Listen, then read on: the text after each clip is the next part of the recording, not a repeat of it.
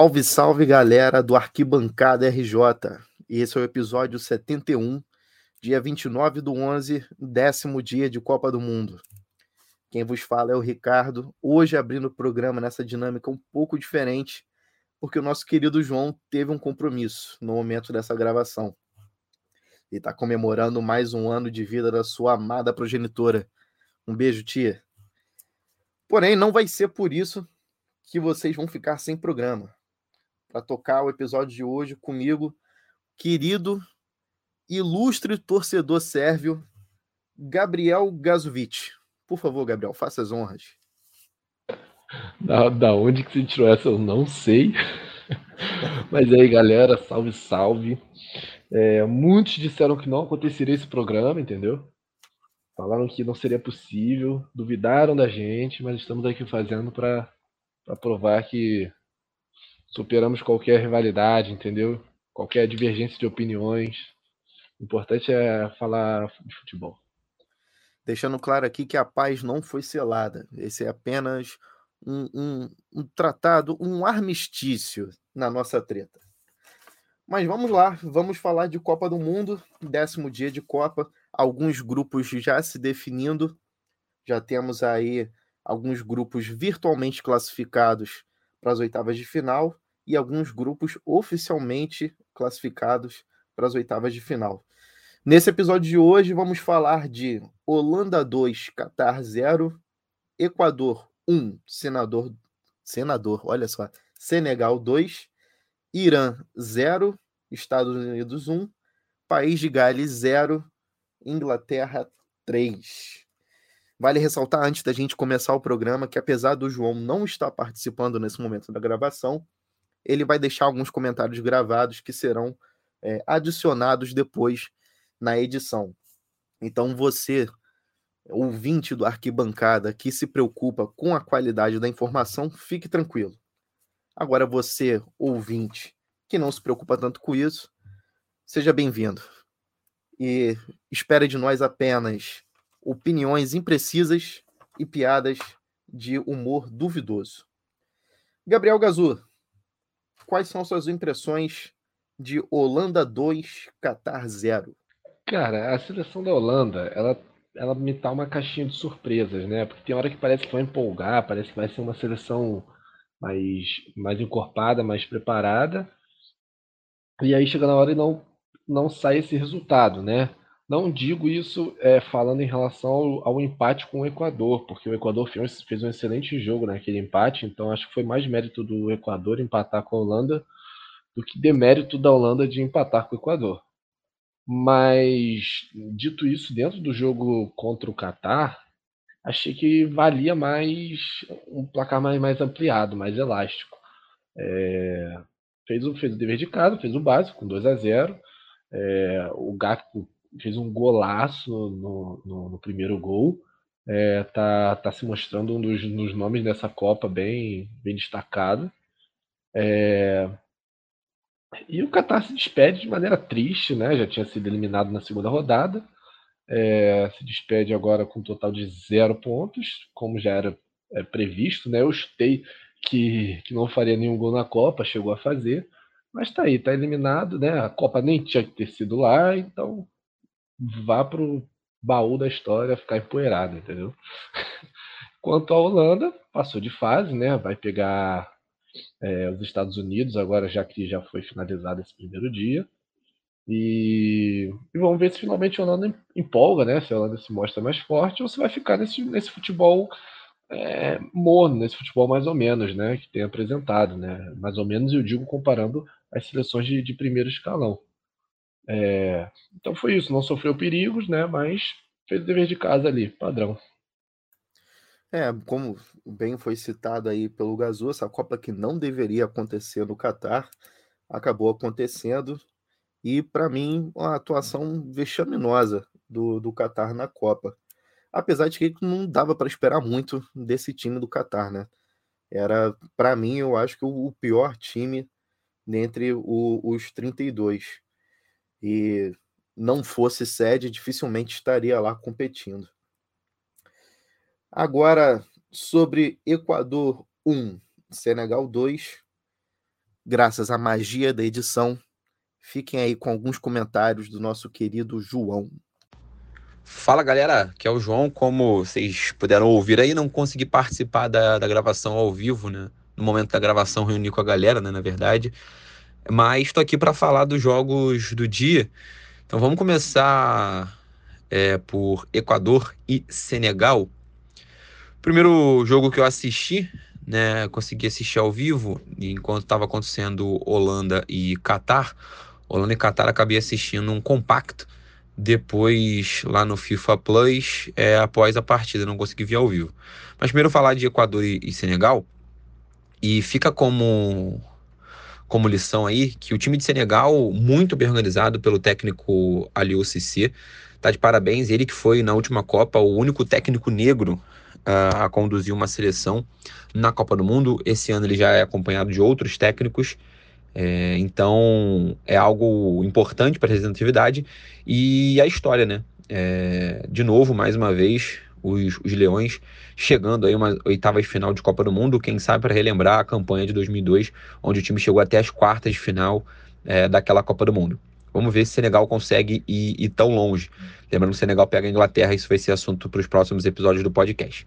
Mas falando especificamente do jogo, a gente tem um jogo muito ruim da, da seleção equatoriana, né? Os principais jogadores da seleção que vinham jogando muito bem, como por exemplo o Incampier, da zagueiro do, do Bayer Leverkusen, é, foi muito abaixo, acabou fazendo um pênalti é, infantil, ele deu azar também, que eu acho que ele escorrega, mas acaba trombando muito forte, realmente acaba cometendo pênalti. O Ener Valencia, que para mim vinha sendo o grande craque desse grupo como um todo, é muito abaixo, hoje não conseguiu desempenhar o seu melhor futebol, onde e o futebol do Equador passa muito por ele. É, a gente deve ter algumas atuações relativamente interessantes. Moisés Caicedo fez uma boa partida, o Félix Torres, zagueiro, outro zagueiro, né, ao lado do Incapié, fez uma boa partida, mas foi pouco, foi pouco por, por que o Equador precisava fazer.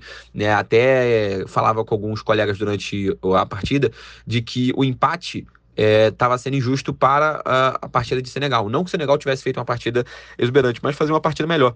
É, alguns destaques interessantes. O, o, atacante, camisa 18, Ismail Assar, é, vem fazendo uma boa Copa do Mundo, vem, vem pegando, pegou essa posição no campo, no posicionamento, né? Porque ele jogaria ao lado do Mané, mas na outra ponta, ele acaba pegando a posição do Mané, que é exatamente a ponta que o Ismail Assar executa melhor. Então, para individualmente pensando no, no, no SAR, isso acabou sendo positivo para ele, é, negativamente pensando no coletivo de Senegal. Mas, no mais, é, foi um jogo onde o Equador tenta criar muitas chances, mas acaba não conseguindo. O primeiro tempo muito pobre e o segundo tempo onde ele é condicionado muito pelo resultado também. Então as melhores chances ou as maiores chances vão acontecer lá quando o jogo já estava 2 a 1 para Senegal. Então um resultado que para mim é o meu ponto de ver justo, um ponto, ponto de ver que para mim eu não, não torci, eu torço para as seleções é, sul-americanas. Queria muito o Equador nas oitavas de final, mas é, deu aí a seleção africana que também não é não sou nada antipático a uma seleção africana chegar numa numas oitavas de final de Copa do Mundo. No mais, uh, acho que pro Equador, o Equador faz uma participação digna, uma participação de que dela já se esperava, é um grupo que acabou sem, sem grandes surpresas. Acho que com com, Senegal, com o Mané, o Senegal poderia até garantir uma classificação mais tranquila nesse grupo. É, então, mas acho que o Equador pode sair de cabeça seguida, fez uma boa Copa, alguns destaques, a Valência sai muito grande dessa Copa, ainda mais para o povo equatoriano. Acho que a defesa, tanto em Capié, apesar da partida ruim hoje, quanto o Félix Torres saem muito fortalecidos, porque o grande titular da, da posição acabou não tendo condição. No momento nenhum, o Arboleda é, consegue ter condição para ser competitivo nessa, nessa defesa, né? ele que era o grande titular durante as eliminatórias, mas acho que o Félix Torres e o Encapié saem muito grande dessa competição. A gente tem outros destaques, a gente pode falar aí, por exemplo, do Ângelo Preciado, do Pérez Estupian, que já vinha sendo. É, é, destaque, né? Fez uma ótima, uma ótima temporada lá pelo Vídeo Real, agora joga na Premier League. Acho que o Gonçalo Plata pode cada vez mais subir na carreira dele. Um jogador que fez também uma partida relativamente interessante, fez uma Copa do Mundo boa, é um, é um escape bom ali pelo lado, pelo lado direito do ataque do Equador. Do lado da seleção senegalesa de maneira geral, a gente sai com alguns nomes também é, é, empoderados nessa seleção. Por exemplo, Ismail Jacobs, zagueiro lateral esquerdo alemão, é, que nasceu na Alemanha, né, mas optou jogar agora recentemente por, por Senegal. Acho que ele assume a ponta, é, assume a titular da lateral esquerda, deve ser o titular no decorrer da, da Copa do Mundo. A gente tem o, o Gana Gueye suspenso agora para as oitavas de final, então vai ser aí, vai ter que quebrar a cabeça o Ali Cici para saber quem vai colocar nessa, nessa posição, se ele vai colocar o, o Papa Matassar, se ele vai botar o Didio, se ele vai colocar o, o Diatá e aí jogar mais para o meio o Indiaye, se ele vai com dois atacantes, com o o com Dia e o Bamba Dieng. Enfim, tem algumas opções do que pode fazer a equipe Senegal. A equipe de Senegal que tem uma equipe que tem talento, tem alguns bons jogadores. É, o Koulibaly, a partir do que o Koulibaly fez hoje, ela é de excelência. É um jogador que já merecia estar nos centros, nos grandes centros é, europeus. Já estava no Napoli, agora, enfim, consegue né, tá, na, tá no Chelsea, agora vai se firmando no Chelsea, fazendo uma, uma excelente Copa do Mundo. É um zagueiraço, é um zagueiraço. Acho que Senegal pode é, sonhar com uma classificação. Acho que vai ser um jogo muito difícil contra, contra a Inglaterra nas oitavas de final, mas não vou dizer que tem tudo para conseguir a classificação, porque não tem, porque o favoritismo está muito do lado da seleção inglesa. A gente vai falar de Inglaterra daqui a pouco, mas acho que Senegal pode, pode sonhar sim com uma possível classificação e repetir o resultado lá de 2002. Beleza? Então essa é a análise do jogo. Para Holanda e Catar, a, a imagem que fica da Holanda é uma Holanda preguiçosa, vamos ser bem sinceros. É uma Holanda que a gente esperava mais no desempenho. Óbvio, a Holanda confirma o seu favoritismo, classifica como líder do seu grupo, mas é, Van Gaal vai ter que tirar mais desse time. Acho que algumas, é, algumas figuras desse time precisam é, é com, jogar, é, se mostrar mais para esse, esse, essa equipe né, é, acabar evoluindo, vamos dizer, no, no, desempenho, né, quando a gente fala de desempenho. Por exemplo, acho que a Copa do Mundo do Dumfries ela é muito fraca e ela é uma válvula de escape pelo lado direito. O jogador da Internacional é um time, é um, é um jogo, é um, é um estilo de jogo da Holanda com três zagueiros com os dois pontas, é, onde que passaria, que deveria passar mais pelo, pelo Dumfries com um bom desempenho dele, porque o Blind fecha muito mais como um zagueiro ali para fazer uma linha de quatro, né, com Timber, Van Dijk aqui e o Blind sendo esse quarto zagueiro quando o time desce, pro, pro Dumfries ter essa liberdade para atacar. Então ele tem essa liberdade, só que o time não está conseguindo atacar. É óbvio que ele vai tentando achar algumas soluções. Vandal, por exemplo, é, colocou no início da Copa é, uh, o, o Jansen, que não funcionou, ao meu ver. Ele tentou já o Egg Ross também naquela posição é, no jogo no último jogo. Nesse jogo ele entrou no finalzinho só, mas é, alguns jogadores para mim vêm caindo. O Bergwijn, por exemplo, perdeu a titularidade. O Bergwijn perdeu a titularidade pro Klassen. O Klassen, que esse já é uma boa notícia, ele estreia bem, fazendo um dos gols lá na vitória do Senegal, entra bem contra a seleção do Equador e já é titular nessa partida contra o Qatar. Mas mesmo assim é substituído, mesmo assim não consegue desempenhar. Uh, a grande notícia vai ser, mais uma vez, as boas atuações aí. Eu acho que esse cara é muito regular, é o Frank de Jong. O goleirão Andres Noppert, né, que não tinha nenhum jogo pela seleção, pela seleção holandesa e que conseguiu, para mim, ser o grande destaque da Holanda. Fez uma partidaça contra o Equador, fez uma partidaça contra a seleção senegalesa e, para mim, é um grande destaque positivo da seleção, da seleção holandesa. Sem contar, é claro, do garoto é, Cody Hakpo, né? No holandês se, lê, se, lê, se fala Hakpo, mas é Gakpo, obviamente, pra gente. A gente não vai, não vai ler o, o, o G com som de R nunca. Então é o, o Gakpo ali, lá na frente, um dos artilheiros da Copa do Mundo nesse momento que eu gravo é, esse podcast. É, chegou ao seu terceiro gol, é, três jogos e três gols, igualando Lionel Messi e Rames Rodrigues na Copa de 2014, que fizeram exatamente isso, né? três jogos, três gols.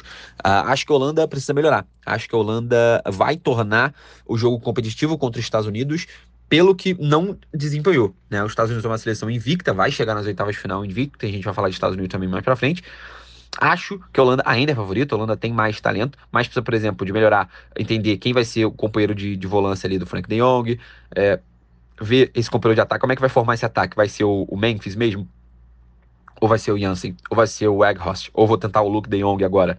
Né? Ou eu posso ter uma opção de Noah Lang ali na frente. Então, são algumas opções que precisa achar, acho que o mais rápido possível. Na, na volância, ele vai ser quem? Vai ser o Coop Miners? Vai ser o Kenneth Taylor, que entrou hoje? Vai ser o Chaves Simmons?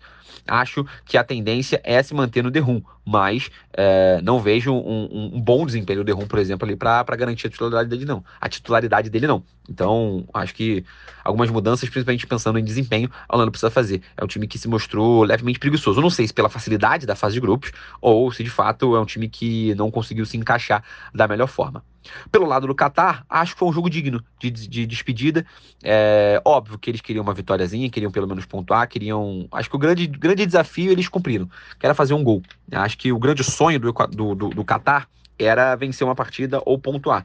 É, mas quando a gente fala é, de um, do momento realista, eu acho que a grande questão do Qatar era conseguir ser competitivo dentro das partidas e fazer gols. É, isso eu acho que conseguiu. A grande dificuldade da seleção Qatari foi conseguir ser competitivo, por exemplo, no jogo de estreia. Eu acho que o jogo de abertura deixou uma marca muito ruim para a seleção do Qatar, e aí, por mais que ele tenha conseguido ser competitivo nas outras partidas, isso já tinha deixado uma imagem, um imaginário muito ruim para aquele público geral, né? Então ficou uma imagem de um Qatar muito muito fraco é, talvez, enquanto para o time, enquanto competitividade, não tenha conseguido passar essa imagem de um bom ciclo. Porque foi um bom ciclo a seleção Qatar conseguiu ser campeã asiática, por exemplo, em 2019.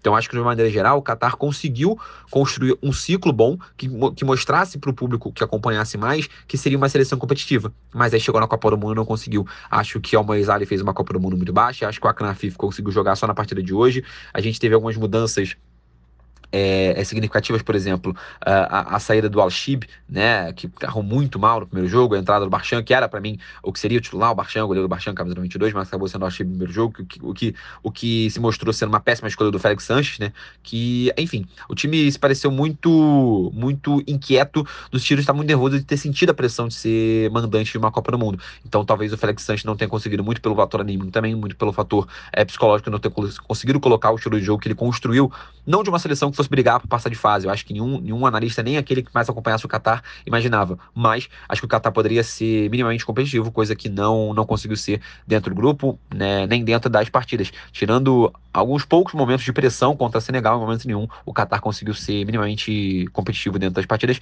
nem contra o Equador, nem contra a, a Holanda, acabou sendo derrotado nas três partidas. Mas é isso, uh, serve como experiência. O Qatar entra para a história como o pior mandante de uma Copa do Mundo de todos os tempos infelizmente, para o Qatar, para o povo qatari, é, acho que ficou, ficou barato. Ficou barato.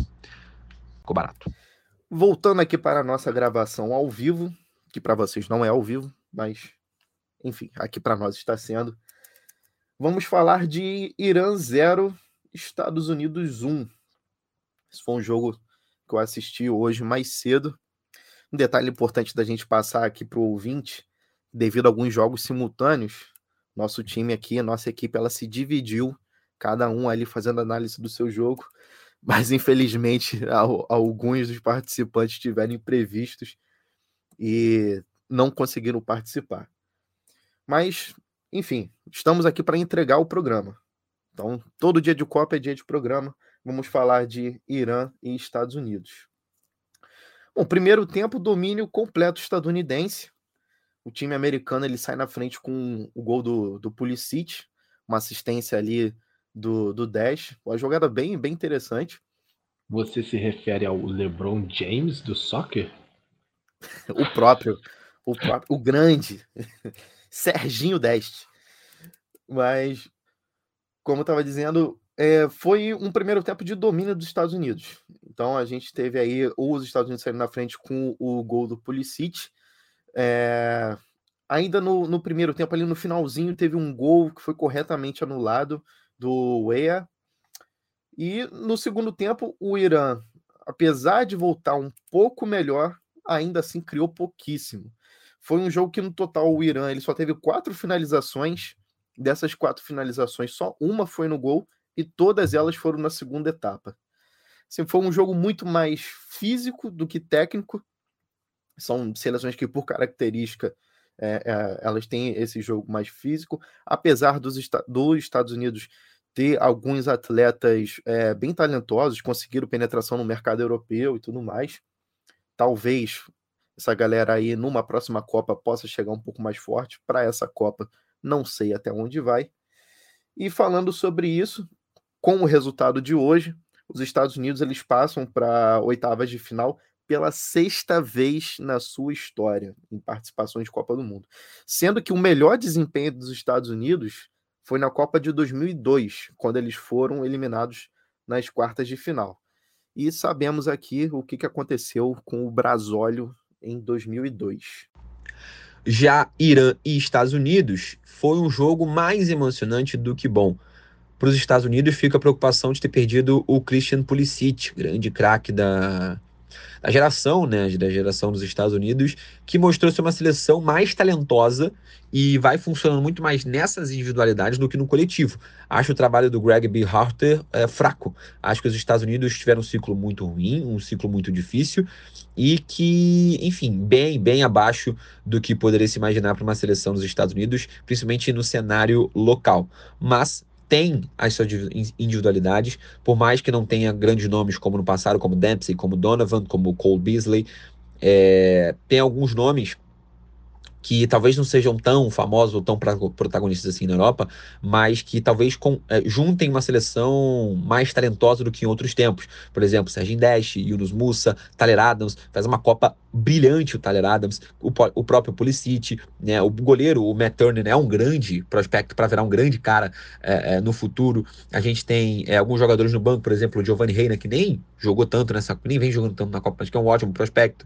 A gente tem outros nomes, né, o Shaq Moore fez uma boa Copa, o zagueiro o, o Walker Zimmerman, que nem fez uma Copa tão boa assim, mas hoje acabou entrando bem. O Timothy Weah vem fazendo uma ótima Copa, hoje fez um gol maravilhoso, mas acabou estava impedido, mas fez um gol maravilhoso. É, enfim, acho que os Estados Unidos vem se pautando muito mais nessa individualidade. Pode ser que seja limitante, né? Porque não é uma individualidade de, de, de decidir Copa do Mundo, mas é uma individualidade que foi o suficiente para conseguir passar de fase. Então, como eu falei no jogo contra o Equador, contra, contra a Holanda, a Holanda não vem fazendo um bom futebol e os Estados Unidos vem se mostrando ser competitivo. Empatou com a Inglaterra, que é melhor que a Holanda. Então, obviamente, dentro do mundo das possibilidades, acho que dá para o time dos Estados Unidos sonhar com uma possível vaga para as quartas de final. Acho que ainda vai ficar muito atrás, acho que ainda é a, o, o favoritismo ainda é da Holanda, mas quem sabe os Estados Unidos consigam surpreender aí nessas oitavas de final. Do outro lado, a gente teve o, o, Irã, que no cenário geral, no cenário de troca de técnico recente, do Carlos Queiroz pegando o finalzinho do ciclo, né, ele que era, foi o mesmo técnico da seleção em 2018, mas que saiu da seleção, né, ele pegou o ciclo é, no finalzinho, faltando menos de, de, de, de alguns de, de menos de seis meses para a Copa do Mundo, ele teve apenas os dois amistosos finais da, da preparação, né? Acho que ele conseguiu é, conseguir emular muito mais um jogo parecido com o que fez na Copa de 2018, uma, uma Copa onde o, o, Irã vendeu caro as suas derrotas. É um time que se mostrou muito eficiente defensivamente, mais uma vez se mostrou eficiente defensivamente, só que aí fica aquela coisa, fica a grande mancha de ter perdido, ter tomado seis gols na mesma partida. Acho que uma partida que ficou no detalhe, acho que uma partida que foi aquela do ketchup, né? Quando sai um gol da, da, da, da, Inglaterra acabou saindo todos de uma vez só. Mas o jogo do time ainda assim demonstrou é, poderio ofensivo, marcando dois gols do Taremi, o que se provou verdade quando foi lá e venceu de País de Gales, é, tendo uma produção ofensiva muito boa, se mostrando um time que, que sabe é, ser ofensivo, que sabe jogar com a bola no pé, tendo alguns bons jogadores, né? o, o Asmon, o Taremi, o Ramin Rezaim, é, tem alguns bons jogadores ali. Tem o, o capitão Rajisaf, jogador do AEK Atenas da, da, da Grécia. Então é um time que tinha dando tirar minimamente. Acho que faz uma Copa melhor em, questão de desempenho do que se esperava, mesmo sendo goleado pela Inglaterra, porque ser goleado pela Inglaterra era natural dentro desse cenário. Foi o primeiro jogo, foi um jogo mais nervoso, foi um jogo onde, a Inglaterra jogou realmente muito bem, foi muito mérito da Inglaterra. Então o time do Irã tem alguns nomes recuperando-se né, dentro da seleção, que já eram dados como carta fora do, do baralho, como por Alingand, zagueiro camisa número 8, é, o, o Ali Golizadeh. Sentiu muito, por exemplo, a falta do, do hoje suspenso Young Bash, é, Jahan Bash, é, jogador do, do Feyenoord da Holanda. Então, um jogador habilidoso, jogador de ponta. Acho que era um jogador de muito escape é, ali pela ponta, pelo lado direito, e que hoje, por exemplo, não teve, não teve esse cara, né? Não teve essa presença de área, por exemplo, de ter mais um companheiro pro, pro Taremi. Uma partida muito ruim do, do Sardar Azmoun, sem contato da questão geopolítica do Irã. Acho muito importante uma participação do Irã em Copa do Mundo. Acho muito importante, queria muito que o Irã fosse mais longe para dar mais visibilidade às mulheres iranianas, para que mais mulheres iranianas consigam conseguissem ir a jogos, que no Irã a presença de mulheres em estádio de futebol ela é, ela é proibida. Acho que, enfim, o Irã passa uma mensagem muito forte. Acho que, que, que ficou marcar a mensagem, jogadores do Irã, com suas famílias ameaçadas, com toda essa questão política envolvendo a seleção iraniana. É, achava, acharia simbólico o Irã conseguir um, um, um sucesso esportivo. Mas, obviamente, é, isso não entra dentro de campo. A seleção dos Estados Unidos não tem nada a ver com isso e fez merecer a classificação para as oitavas de final. Oitavas então vamos aí aguardar cenas dos próximos episódios, né? Temos aí já esse confronto avançando um, um pouquinho aqui de oitavas definido, de Holanda e Estados Unidos. Como meu amigo Gazu colocou aí, é, vamos ver se a Holanda empolga. Porém, eu acho que esse jogo tá com cara de zebra. Você, Gazu, o que, que você acha? Cara, eu me surpreendi bastante com a, com a seleção dos Estados Unidos, né? Nunca foi protagonista em Copas do Mundo e acho que vai demorar ainda um tempo para ser, mas realmente dá essa impressão de de estar tá vendo uma melhora no futebol deles, falando, falando em termos de seleção e como se falou em termos de competição também, né? Tá começando a trazer uns nomes mais de mais peso para aquele campeonato horroroso chamado MLS. Mas Aquilo dali é, é uma ofensa ao futebol, cara. Aquilo dali não, não é o campeonato. Prefiro muito mais assistir Madureira e Bangu e Moça Bonita do que Muita ver coisa. os jogos da MLS. aquele gramado horroroso. É uma delícia de futebol. Muito mais emocionante. Mas. Mas sim, então, tá, estão mostrando um futebol interessante de, de, de assistir. É, acho que vai dar Holanda. Acho que vai dar Holanda. Tem uns nomes que estão fazendo bastante diferença. Como eu falei, o Gakpo, o De Jong, é, o Dumfries também estão fazendo uma, uma excelente Copa. É, mas não vai ser jogo fácil. Acho que longe de ser jogo fácil para a Holanda, mas acho que no final da Holanda sim. É, e aquilo, né? Eu pessoalmente espero que os Estados Unidos tomem uma goleada de histórica, entendeu? 7 a 1 parte 2 para cima deles agora. E mas, mas acho que, que, não, que não vai acontecer. E, e é uma semifinal, né, que dentre as outras, né, que devem acontecer, uma das mais fracas assim em termos de, de empolgação para assistir, né? Mas, mas deve dar Holanda, sim. Espero que dê. Bom, é, Holanda, que como você colocou, vem nessa fase ruim, apesar de ter excelentes nomes. É, é um time que você olha assim e você pensa, pô, esse time poderia estar jogando melhor. E é uma Holanda que se classificou, ao meu ver, apesar do Vangal, né? Vamos ver agora como vai ser nas oitavas. Eu quase que torço para os Estados Unidos passar pela Holanda só pela coincidência de mais uma vez ser eliminado em quartas de final com o Brasil campeão na final. Mas, por outro lado, eu tenho um, um, um sentimento anti-Estados Unidos que me faz também é, querer que eles se fodam bastante. E não é pouca coisa, não, já nessa próxima fase. Infelizmente, não foi possível na partida é, de hoje, né, no, nos Estados Unidos e Irã. Eu torci muito para o Irã. Naquele finalzinho de jogo ali, quando o time do Irã partiu todo para cima, já nos acréscimos, tentando de todo jeito conseguir o empate e a classificação. Eu até comentei com o João no nosso grupo que para mim foi um final de jogo emocionante, apesar de ser tecnicamente fraco. E vamos ver aí, aguardar essas cenas do, dos próximos capítulos do que vai ser de Holanda e Estados Unidos. No que diz respeito a País de Gales 0, Inglaterra 3, alguma surpresa, Gazu? É, surpresa não, mas na verdade é um sentimento até de tipo assim, pô, legal, porque tipo, eu, sou, eu sou o tipo de torcedor que torce pelo, pelo alto nível do futebol, entendeu? Até o momento que caia contra o Brasil. Aí eu espero que vão pro inferno, entendeu? Com todas as forças, sabe? É... Então, tipo, a Inglaterra que entregou um futebol excelente na primeira rodada, deixou a desejar na segunda bastante contra, contra os Estados Unidos, né?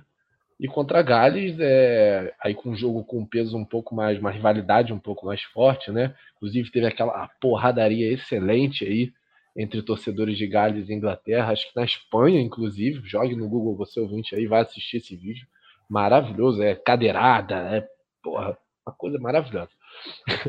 então tem essa rivalidade, né? E, e, a Inglaterra entrou com um time diferente que vinha entrando como titular nos, nos outros dois jogos, né? Claro que visando a, as oitavas de final já, né? A gente sabe que o calendário de Copa do Mundo é um calendário bem bem apertado, né? E aí rola esse risco de, de lesões o tempo todo. Inclusive, tivemos hoje a notícia do Alexandro, né? Sim, infelizmente. É, infelizmente, cara, tava jogando muito bem. Vamos ver o que, que vai ser do, do, do nosso time. É, e aí ele fez uma escalação diferente, né? Trouxe já como titular o, o Rashford, né? E o, o Harry Kane foi, foi mantido, se não me engano. E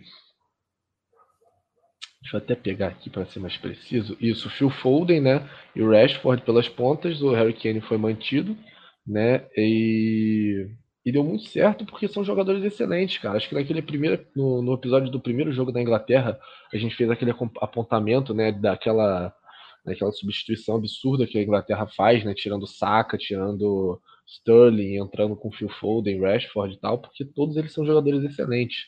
Nesse sentido, se assemelha bastante a, a seleção brasileira, né? A gente consegue também fazer esse tipo de substituição, de saírem caras ótimos e entrarem caras excelentes também.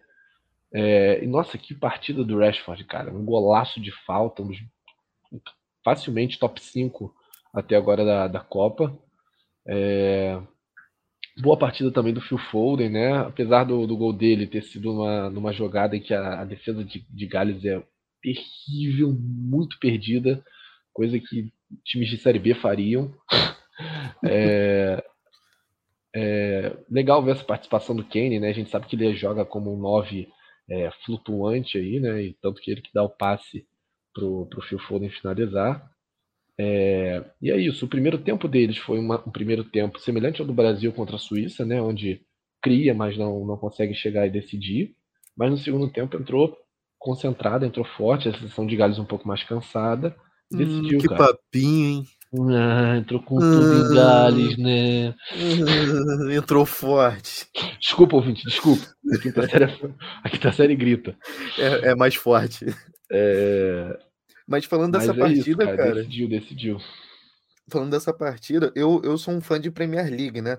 Então eu tava já com grande expectativa de ver essa, essa seleção inglesa jogar. É, no nosso episódio pré-Copa, eu já tinha apontado a, a seleção da Inglaterra como uma das favoritas. Eu acho que eles têm tudo para ir longe nessa competição. Estão é, aí na artilharia, né? É, é, a seleção aí que, que fez mais gols até o momento. Muito graças àquele 6 a 2 né? Contra o, o Irã. E vamos ver, né? A gente tem aí projetado para para as oitavas de final Inglaterra e Senegal. Senegal, que é interessante a gente ver esse time nas oitavas pela qualidade do time, é, que apesar de não ter Sadio Mané, é, conseguiu encontrar ali o seu futebol e jogar bem, mas ao mesmo tempo triste pelo Equador, né? Nós como sul-americanos, talvez não tão românticos quanto o Lionel Scaloni, mas nós, como sul-americanos, é, fãs do futebol que se joga aqui na América do Sul, gostaríamos de, ter, de ver né, esse representante do futebol da América do Sul nas oitavas. Mas ainda sobre o país de Gales e Inglaterra, graças à magia da edição mais uma vez, fiquem aí com alguns comentários do João. País de Gales e Estados Unidos talvez pudesse ser um jogo mais competitivo quando a gente falasse do papel. Mas quando a gente vai falar do que está acontecendo na Copa do Mundo, eu acho que o jogo refletiu bem é, o que construiu as duas seleções, o que vem construído nessas três partidas das duas seleções. A seleção de País de Gales muito, muito, muito, muito, muito, muito mal na, na competição. É, conseguiu um empate na base das almas com um pênalti em cima do Garrett Bale, que arrancou ali a forceps esse, esse empate, que não merecia, diga-se bem a verdade. Os Estados Unidos era, era, era, era melhor naquela partida, merecia merecia ter vencido aquela, aquele jogo, mas o futebol está longe de ser por merecimento. Então conseguiu aquele empate que deixou vivo até a última rodada. É mesmo uma derrota, um jogo muito ruim contra, contra o Irã, é, também a sensação de que ter perdido no finalzinho, né, com, logo depois a, expulsão do Hennessy, deu a imagem de que País de Gales poderia ser mais competitivo e que a expulsão tinha sido é, determinante. Acho que foi até determinante, mas o que não tira já o péssimo jogo da, da seleção galesa naquela partida contra o Irã, que já vinha fazendo uma partida muito ruim. E hoje, mais uma vez, uma partida muito, muito abaixo. O Gareth Bale fez uma Copa do Mundo muito, muito, muito, muito abaixo. Talvez ter saído para um, um centro é, menor, ter ido jogar nos Estados Unidos, por mais que ele tivesse mais minutos do que no Real Madrid, tirou um pouco do brilho do que tinha Gareth Bale na seleção galesa. Algumas peças não deram certo, que mora lá na frente como o Grandalhão não deu certo, Ben Davis jogando de lateral esquerdo não deu certo, né? Williams na lateral direita hoje não deu certo também, é um jogador que ainda se, pronto, se mostra é, é pouco pronto para pegar alguns, alguns papéis de mais, de mais é, protagonismo. Acho que o melhor jogador da Copa acaba sendo uma novidade dentro do banco. Harry Wilson fez uma boa, fez uma boa Copa, né? Fez, uma bom, fez um bom segundo jogo, apesar da derrota. E algumas peças importantes acabaram não conseguindo render. Né? Joe, Joe Allen é, mal fisicamente. Ben Davis também acabou saindo com lesão, com lesão na partida de hoje. É, na partida de hoje, um, um, time que não deu certo. Um time que ficou segurando no primeiro tempo, né? primeiro tempo muito burocrático da seleção de País de Gales. E o segundo tempo é, também muito ruim, onde foi engolido fisicamente pela, pela Inglaterra e pelo estilo de jogo inglês do, do Garrett Southgate.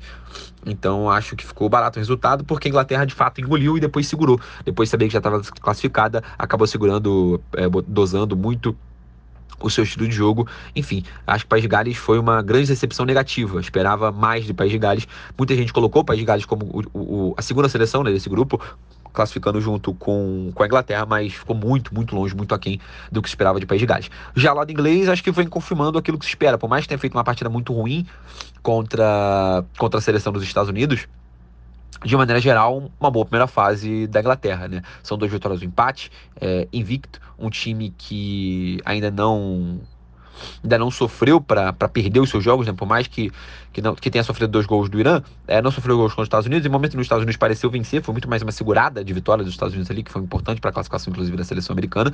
Mas o Inglaterra passou fácil, passou fácil, classificou fácil. É, é destaques positivos é a grande surpresa do Mark Rashford, né? Fazendo uma excelente Copa do Mundo.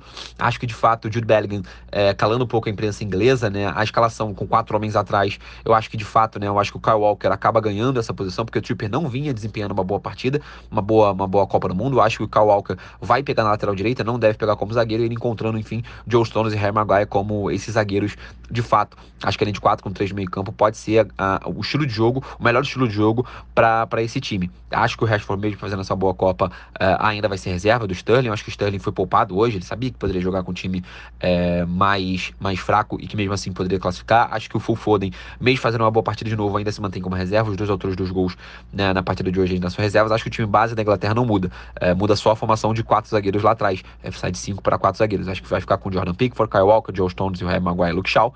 No meio campo, acho que ele vai de Declan Rice, Jude Bellingham e aí, essa outra posição no meio-campo pode ser do Calvin Phillips, a depender da condição física do Calvin Phillips, ou do próprio Jordan Henderson para dar mais experiência e mais segurança para essa defesa. E no ataque, eu acho que ele vai de Harry Kane, uh, Bukayo Saka e, e Raheem Sterling.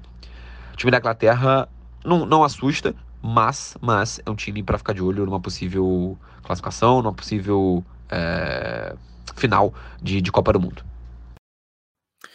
Bom, arquibancaders, então é isso, não é, Gazu? Ah, é isso? É, acho que creio que sim. Amanhã, dando uma pinceladinha em amanhã, é, a gente tem Polônia versus Argentina, né? Aquele confronto que a gente já tinha dito em episódios anteriores. Sim. É um confronto legal de, de dois gigantes é, do, do, futebol no sentido do, dos líderes dos times, né? Que é o Lewandowski e o Messi. É, então vai ser um bom jogo porque a Argentina é, é muito superior, mas não vem mostrando essa superioridade em campo contra as seleções que está jogando. E a Polônia vem propondo um, um estilo de jogo e vamos ver se vai dar certo de novo eu acho muito pobre esse estilo de jogo deles, né? De chutão para frente e os, e os novos, camisas novas lá, né? Que estão jogando com dois centroavantes que decidam.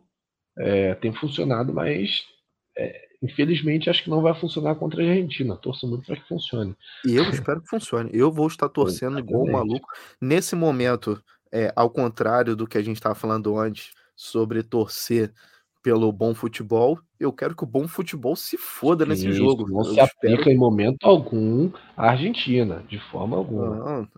Para mim é, é... É, é, Polônia desde, desde pequenininho. Ricardovic vai estar lá assistindo, é, torcendo pela Polônia. Joga no leva que ele resolve. E espero aí que os irmãos se despeçam. Infelizmente, não vão se despedir com é, três derrotas que a gente comentou lá no grupo lá, que seria extremamente interessante. Mas só de não se classificar para o mata-mata, ou para o só mata, como alguns dizem, já que não tem, não são dois jogos, né? Um jogo só, é, zero espaço para erro. Só deles não se classificarem para essa próxima fase já traz alegria ao meu coração brasileiro.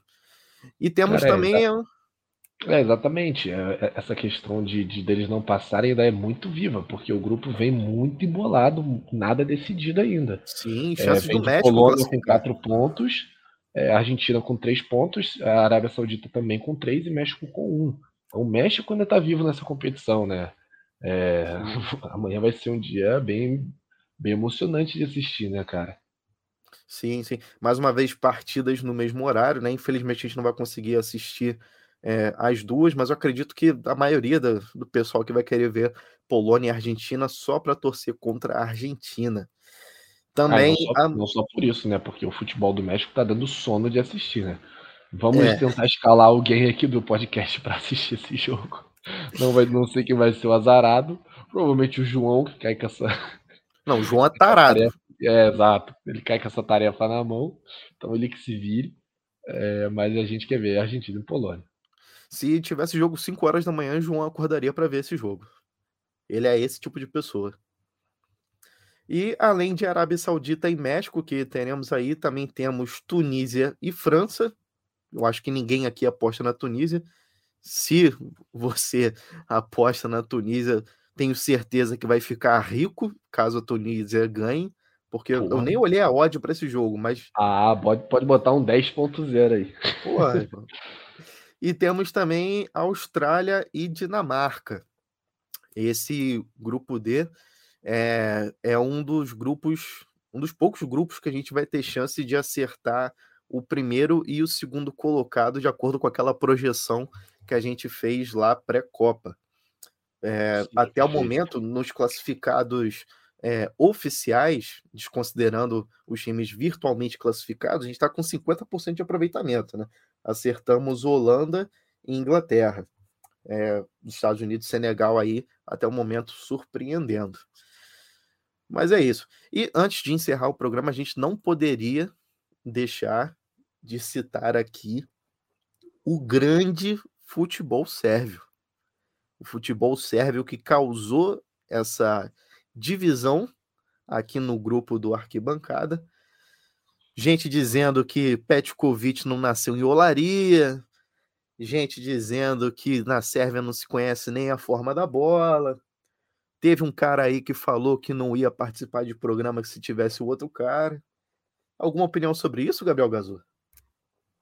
Nada, futebol sérvio segue sendo uma vergonha. É... Espero que nem estejam classificados para a próxima Copa, que é um pouco difícil, porque vão ter 48 seleções, né? Então, muito provavelmente teremos esse, essa cambada de vagabundos aí, entendeu? Ficam dando é, é, agrotóxico para as crianças terem mais de 1,80 facilmente, sabe? É, e é isso. Vamos ver o que, que vai dar aí nas próximas, nos próximos debates desse podcast. É, eu preciso aqui é, publicamente falar que eu estava errado. Eu, como defensor do futebol sérvio nesse programa, eu estava equivocado e admitir o erro é o primeiro passo, como disse Guilherme hoje mais cedo. É, eu, eu acredito que eu estava assim, tal qual o torcedor vascaíno, muito apegado ao passado. Mas agora eu consegui superar. Então é isso, Gabriel Gazur. Perdoem os ouvintes por esse, final off-topic aí que a gente acabou lançando, mas eu não podia deixar de citar essa, essa rivalidade entre é bom. É sempre é. bom trazer esse conteúdinho para eles. É. Rivalidade mais flopada na internet aí para vocês. Valeu, galerinha, por assistir esse episódio aí até o final. Tamo junto. No próximo aí a gente a gente vai ver que foi decidido dos argentinos e ou vai ter muita zoeira ou vai ter uma certa tristeza. Então amanhã a gente checa essa informação aí. Pois é. Muito obrigado a você que ouviu esse programa. Fique tranquilo que no próximo quem vai estar apresentando é o João. Eu não, não farei isso novamente. A gente, e... a gente vai deixar uma, uma, um espacinho aqui para ele falar ou não? Vamos, vamos calar ele, né? Já falou muito nessas gravações é, dele aí, né? Não, assim, por mim, a gente pode, se você topar a ideia, a gente faz um motim aqui, foda-se. Coloca não, deixa João e Guilherme para fora, a gente toma conta do podcast. Por mim, pode. então é isso. Vai ficar sem fala do João no final. Mentira, porque eu sei que ele é canal ele vai inserir na, na edição. É, ele tem o poder da edição. Exato. Valeu, galera. Então é isso, amigos. Muito obrigado a vocês que ouviram aqui mais esse programa de Copa do Mundo. E amanhã tem mais. Tchau, tchau. É isso, galera. Muito obrigado para quem chegou até aqui. Lembro vocês seguirem a gente no Instagram, arquibancadaRJ. Segue a gente também no Twitter, arroba arquibancada RJ. E fica por dentro dos nossos rios pós-jogos do Brasil, fazendo sempre vídeos lá toda rodada de jogo do Brasil. Ainda assim, você fica por dentro de todos os nossos episódios. Valeu, galera. Abraço e até a próxima.